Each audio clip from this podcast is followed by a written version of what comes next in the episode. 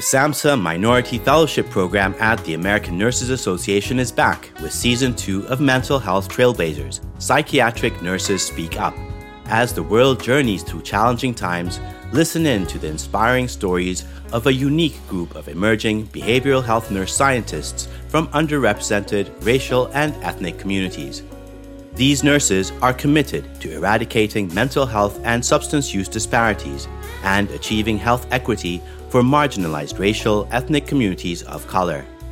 Their mission to make healthy living possible for everybody. Join me, Andreas Gasay, for these deep dives into the world of psychiatric and mental health nurse science. You can tune in or download each episode at emfp.org or on your favorite podcast platform. And remember to subscribe.